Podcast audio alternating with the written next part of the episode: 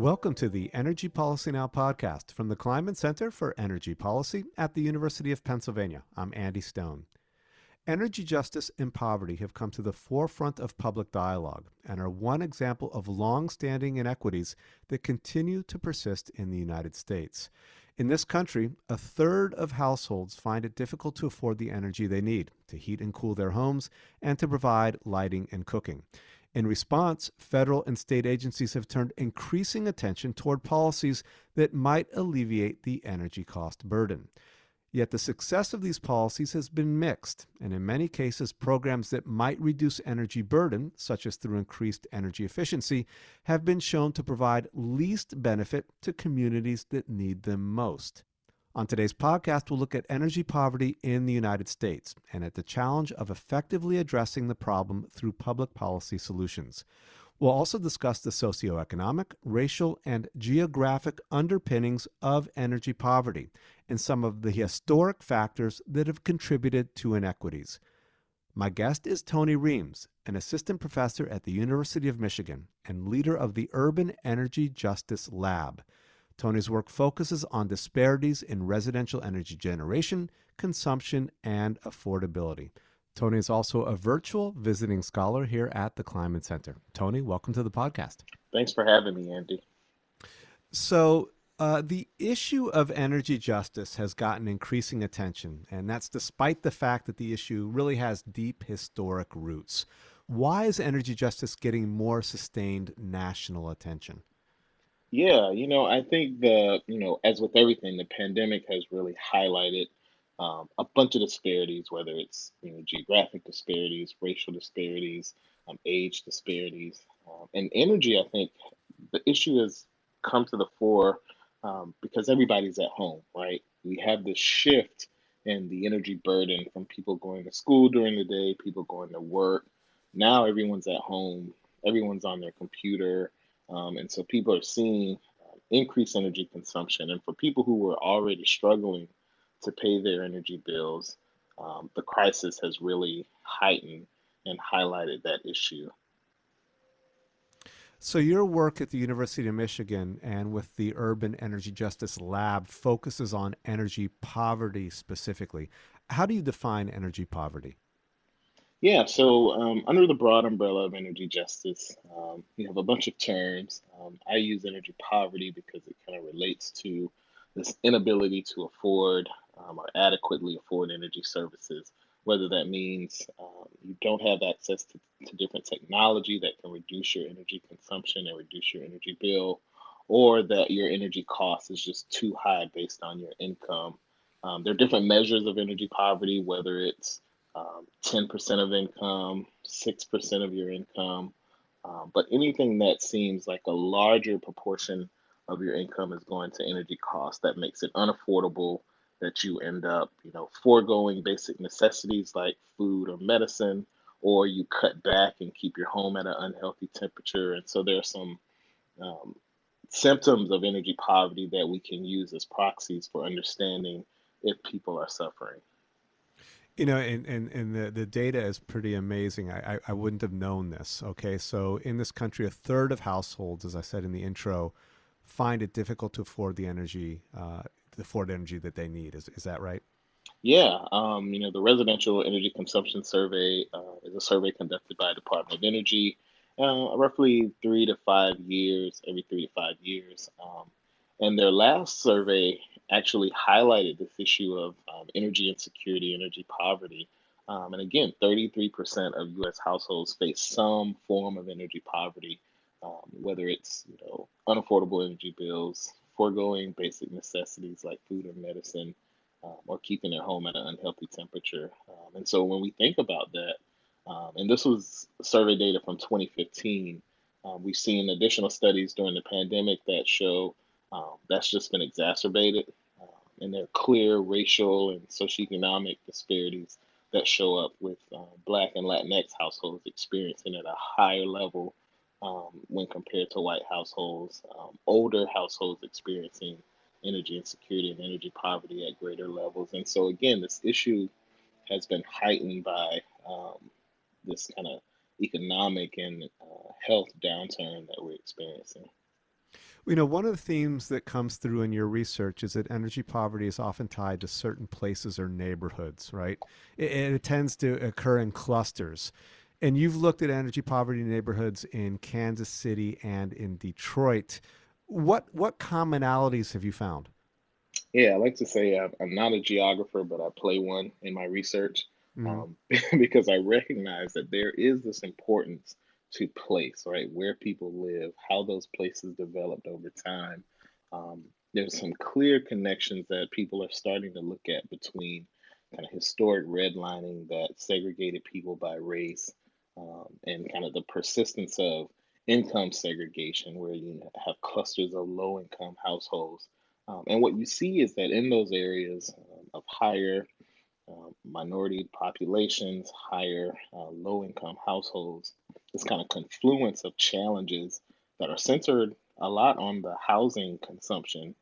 And so you see inefficient housing, inefficient technology and appliances in the houses that cause people to waste energy or use energy less efficiently, which then drives up your energy costs. And so you can begin to kind of map out things like, you know, what stores have LED bulbs, something as simple as that, or what is the cost of LED bulbs in certain communities, and see how place is tied to a lack of access to energy efficiency, tied to energy inefficient homes, and also tied to shutoffs and high energy burdens. And so all of these things can be tied to place. And so in my research, I usually call for a targeted place-based approach to solutions. Well, so I want to make sure I understand. So we're talking about older neighborhoods. So I'm assuming that's older housing stock, less efficient housing, less well insulated. And you also mentioned the access to, you know, like lighting. So can you tell me a little bit more about that? Yeah. So, so again, like you say, you know, if we can look at the time period that homes were built, right? And we know that neighborhoods were built around the same time. And so in an area, those homes were built under certain building codes. And so if they haven't been upgraded or renovated in recent time, which is pretty common when you have lower incomes because people have less disposable income to do that, you'll see clusters of housing that's inefficient. And if people have low incomes, then you see clusters of high energy burdens or high energy poverty. The light bulb study, interestingly enough, we did in and around the Detroit area because people say, well, why don't, you know, low-income people just buy the most efficient technology? And so we wanted to see, you know, do low-income households in their community have access to something as simple as an LED bulb? And what we found was that, you know, stores in poor neighborhoods may or may not have LED bulbs at all on their shelves. And if they did, they were 2 times the cost that they were out in the suburbs and higher income areas that had the advantage of stores like Walmart and Target and Home Depot and Lowe's that aren't located in many of our urban cores.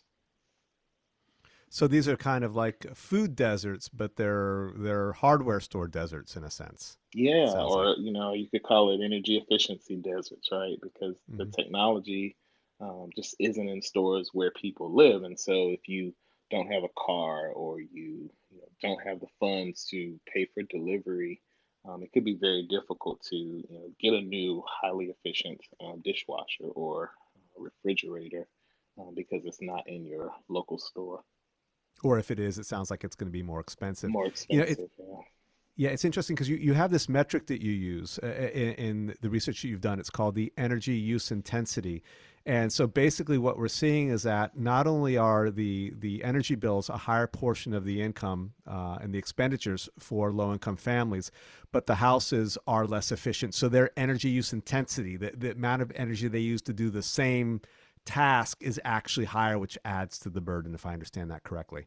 That's correct. Energy use intensity is a metric that's used to compare energy consumption across countries. And so a lot of times that's measured per capita or per, you know, population of a country. And so it stuck out to me as something that we could compare apples to apples, because right now, if you look at consumption, just general consumption, what you find is that on average, low-income households often households of color actually consume less energy. So say less kilowatt hours, right? Not as much electricity when compared to white households or higher income households. And so when we target energy efficiency programs, most often we target highest consumers. And so inherently those programs are going to be racially and income biased to white households and higher income households. But the energy use intensity metric allows us to say, okay, for the same size of home, so dividing by square foot, you know, how much energy are homes consuming per square foot? And that's where you see those numbers flip, where households of color, lower income households, older householders have a higher energy use intensity. So they're using less energy, but they're using that energy less efficiently. And that's where you cause problems with affordability. Well, to take that as the next step then, so as you just alluded to, one means of reducing the economic burden of energy is to improve energy efficiency, right? So you've looked at energy efficiency programs and you found, as you just kind of began to talk about, you found that they have been much less helpful in reducing the energy cost burden in low-income communities than in communities that are better off economically. Can you tell me a little bit more about why that is? Yeah, this is why, Andy, an equity lens is so important to program development and program implementation primarily. Again, you know, a lot of our energy efficiency programs have been mandated or designed to reduce energy consumption, right? So just how many kilowatt hours can you save so we don't have to build as many power plants? And to get to that target, you need to go after the highest energy consumers, right? And so there's an inherent flaw in that type of approach because, again, it does target people who consume more, which are often people who live in larger homes, have more gadgets, you know, have more luxury to consume more energy. And so now we see that states are including low-income carve-outs in their energy efficiency programs because there's a recognition that these programs don't serve the people who need it the most, or the people who are actually living in the most inefficient housing. And so whether you do that by a place-based approach and target certain neighborhoods or zip codes, or whether you do that with some racial equity lens and target minority populations, communities with higher minority populations, or have a senior carve-out program or a renter program, because again, these are all socio-demographic characteristics that we know are associated with higher energy burdens and higher inefficiency. Can you tell me a little bit more about what these carve-outs look like? Yeah, so we did a project where we wanted to look at utility-sponsored programs or utility-funded programs. Now, when I say utility funded, it's usually the large utilities. It's funded by a ratepayer, so we all pay for these programs, right? So if everybody looks at their bill, they'll see a charge somewhere on the bill for an energy efficiency program in their state. And so we take a state like Michigan, who says X percent of your dollars that you collect from your ratepayers to fund all types of energy efficiency programs, whether it's rebates on light bulbs or rebates on efficient appliances. Some of that money should go to low-income households, people that make 200% or less of poverty.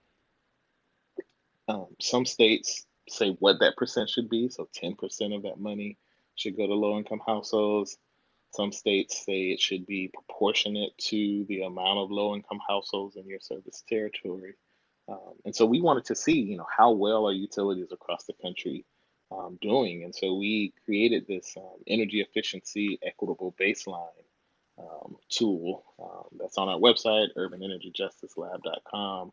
And you can click on your utility and see how well your utility is funding its low-income population, based on the proportion of low-income population in the service territory. Some are doing great, some are not. And I think that is the challenge to push utilities to think about How do you serve the population that is most in need and ensure that they're benefiting from the programs that they're paying into? Now, I want to jump into that metric that you just mentioned. It's a bit of a mouthful. Again, the energy efficiency equitable baseline. And what that does, per my understanding, is that essentially measures the extent to which energy policies offer equal benefit to consumers regardless of their economic level. So what does this measure then is kind of the bottom line. What does it tell us about how much investment in efficiency needs to be directed towards communities where energy poverty is common? You hinted that it's more, but can you give us a little bit more? Actually, there's a very interesting metric I want to bring up before I jump away from that. In some of these energy waste reduction programs that you've talked about, the benefits were 10 times, almost 10 times greater for higher income households than low income households. So there's a huge gap that's there. So how do you direct enough funding to the lower income communities that they get the same proportional, at least same proportional benefit out of any policy program that the higher income groups would get? Yeah, that's a really great question, Andy. And so we call it the E3B for short. And again, we use the terminology baseline because when we talk to advocates about this metric,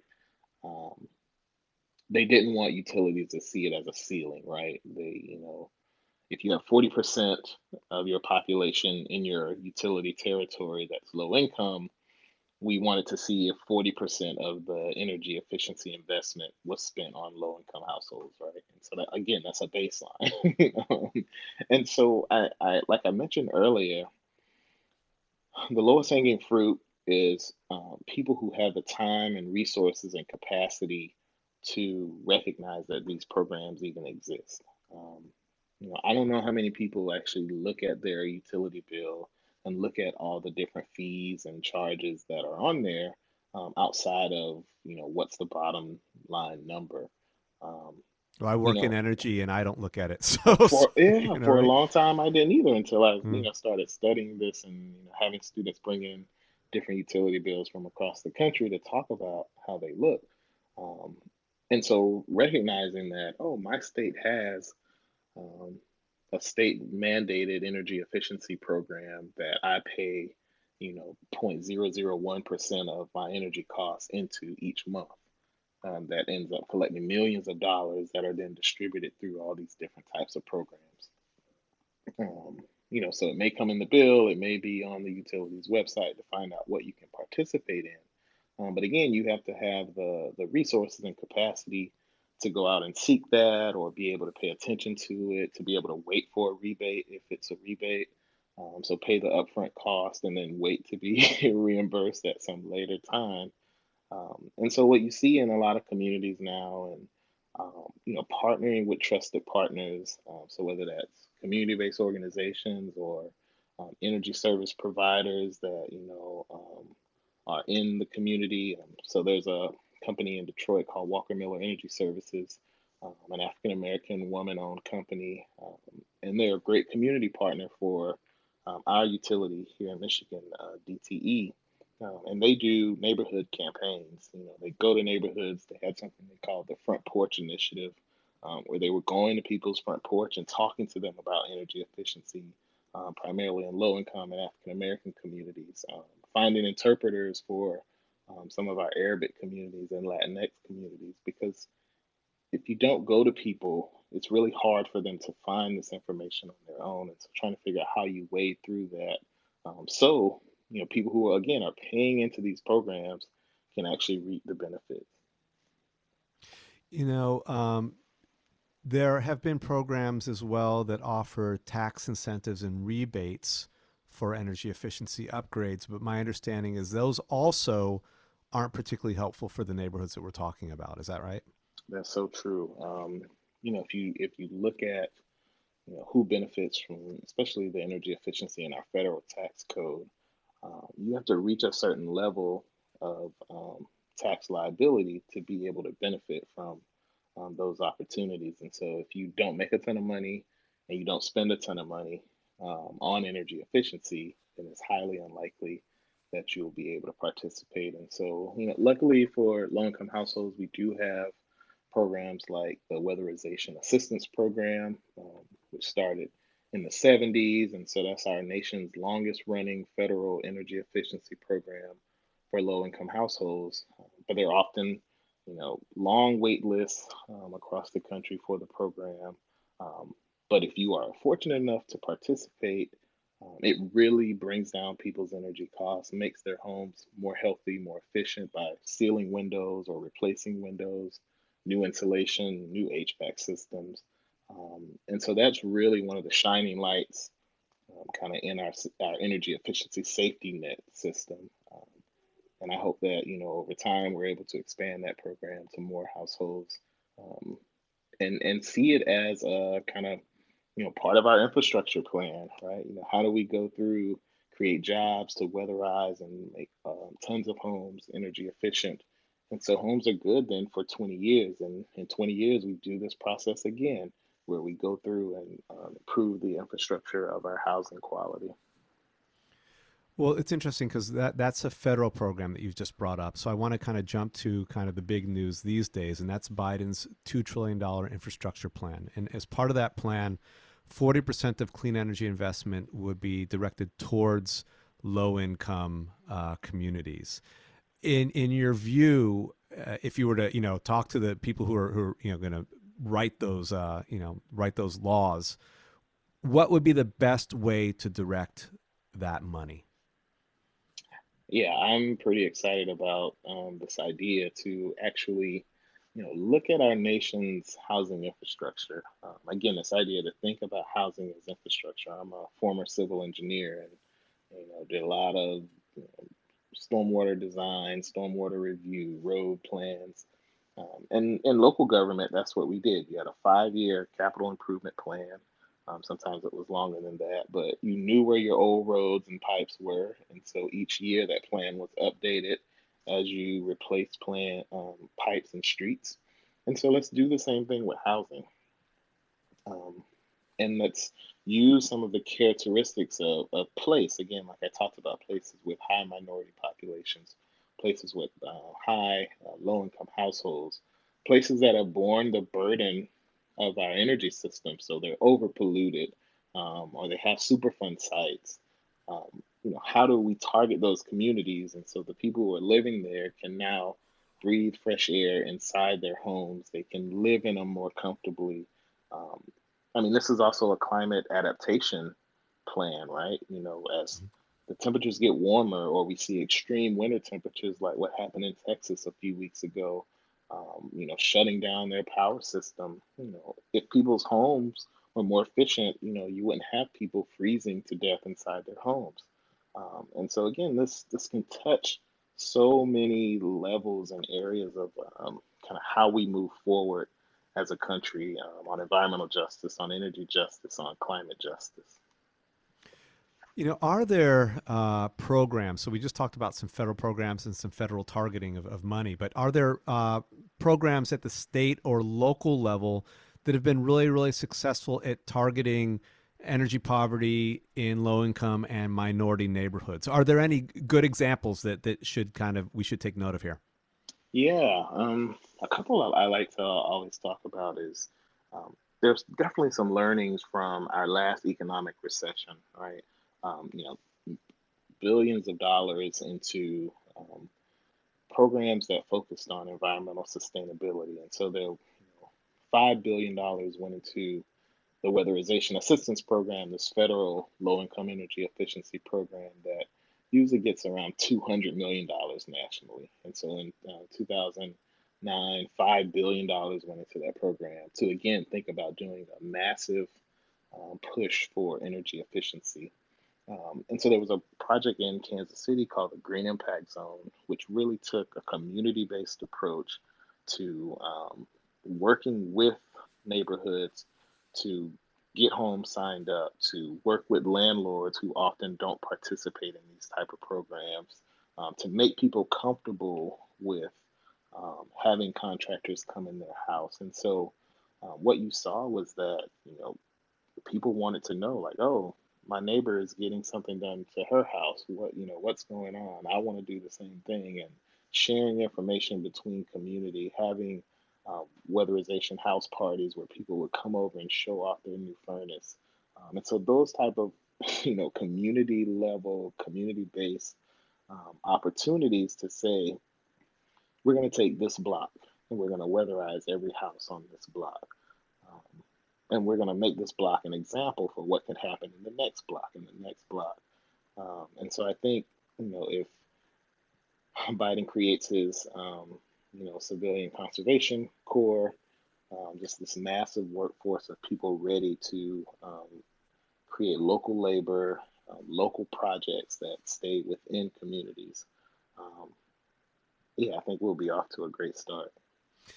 I just want to jump in here and ask you a kind of a statistical question here. When we're talking about weatherization and energy efficiency improvements in households, what kind of cost savings can we really get? What's the percentage, and how much does this really impact people who are really struggling to pay their bills? Does it make it significantly easier? Does it get them over the hump, or is it still a challenge? Yeah. We see numbers from the federal program that say people save, $300 to $500 a year.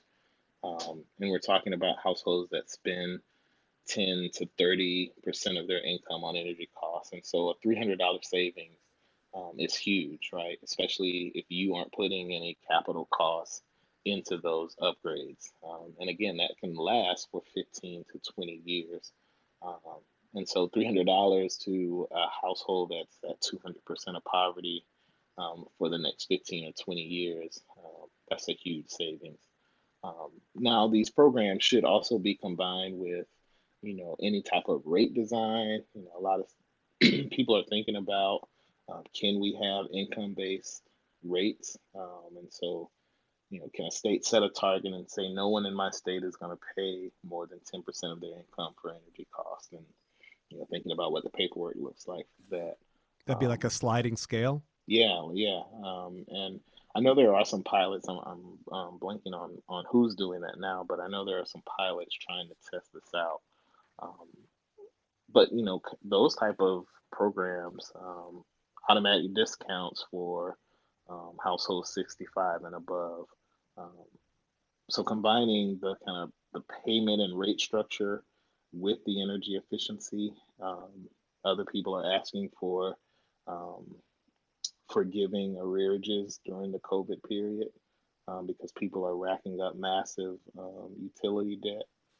And so again, there's not a silver bullet for this program, but I think we need a comprehensive energy poverty strategy that could get everybody on the right path. One other element here that we haven't really jumped into yet is the potential that renewable energy, community scale, distributed scale, for example, solar, can have to reduce energy costs. And last fall, had a guest on this podcast, Sarah Braun, and she's a professor at the University of Connecticut.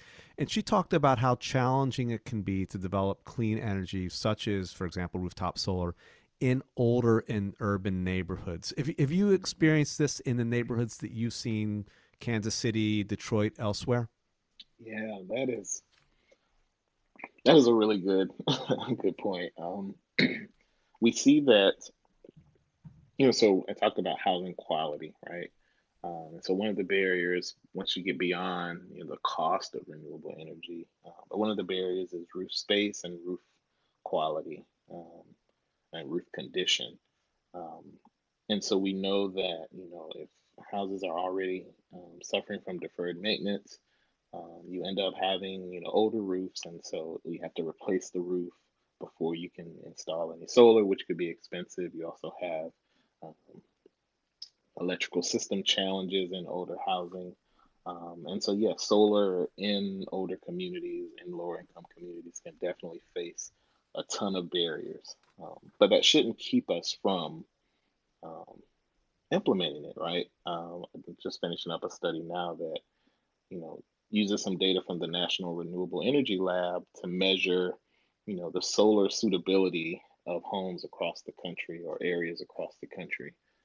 And what you find in low-income communities and communities of color, 80 to 90% of the homes are actually solar suitable based on the size of the roof, the tilt of the roof, and the solar radiance.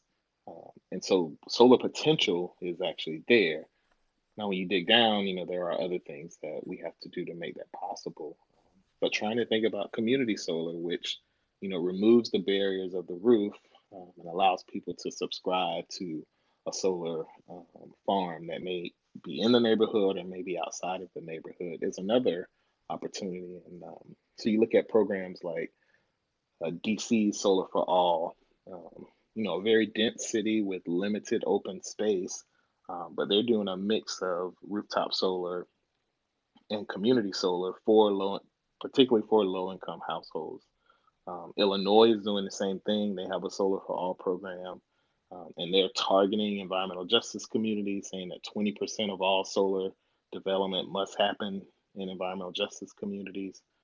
California has had their solar affordable single-family housing program for years, and you see nonprofits like Grid Alternatives, putting solar on low-income households, calling it a jobs program and an energy justice program. What is that, Grid Alternatives? What is that? It's called SASH, S-A-S-H, the Solar Affordable Single-Family Housing Program, and it's funded by the investor-owned utilities there to actually cover the cost of low-income solar for customers that are at 200% of poverty.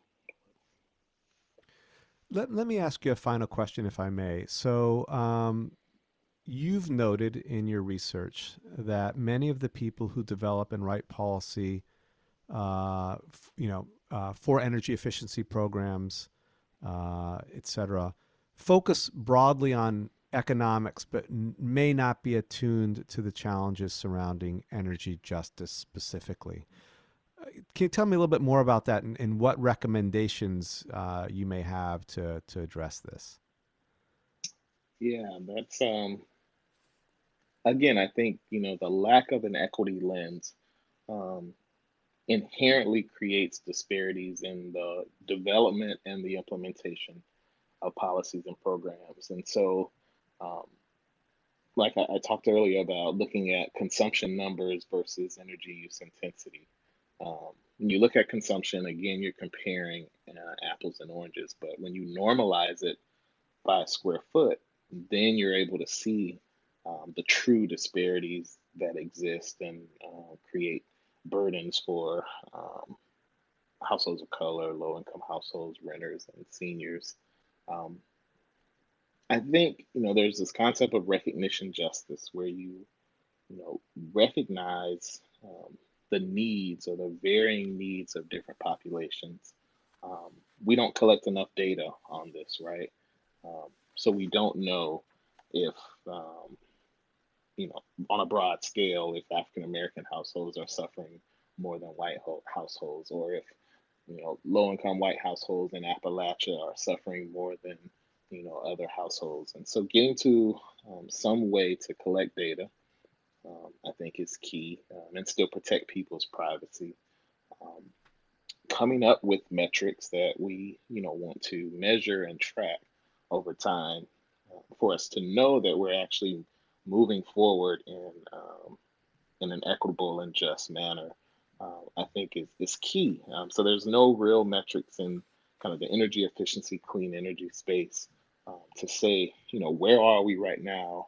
On some playing field as far as equity in the space, where do we want to go and how do we get there? And so we're fortunate in the Urban Energy Justice Lab to have some funding from Energy Foundation and Joyce Foundations out of Chicago to try to create this through a collaborative process with different stakeholders to say, what should we be measuring? And where do we want the clean energy industry to go to ensure that it is equitable and just? And then lastly, I think if I had a magic wand, that the country would come up with some energy poverty strategy. again, that includes those metrics to say, okay, here's where we are. We know households are struggling. We know households don't have access to efficiency, to renewables, and here's how we get there. We're gonna work on affordability first, then we're gonna go through and weatherize and make homes more efficient. And then we're gonna, set a plan to do this again in 15 years, and then 15 years after that, and really just get us on a path to energy security for all households. Tony, thanks very much for talking. It's been great talking to you, Andy. Thank you for having me. Today's guest has been Tony Reams, leader of the Urban Energy Justice Lab at the University of Michigan. For more energy policy conversations and news, visit the Climate Center for Energy Policy's website, where you'll find research, blog posts, and online events on a range of energy policy topics. For updates from the center, subscribe to our Twitter feed. Our handle is @ClimateEnergy. Thanks for listening to Energy Policy Now, and have a great day.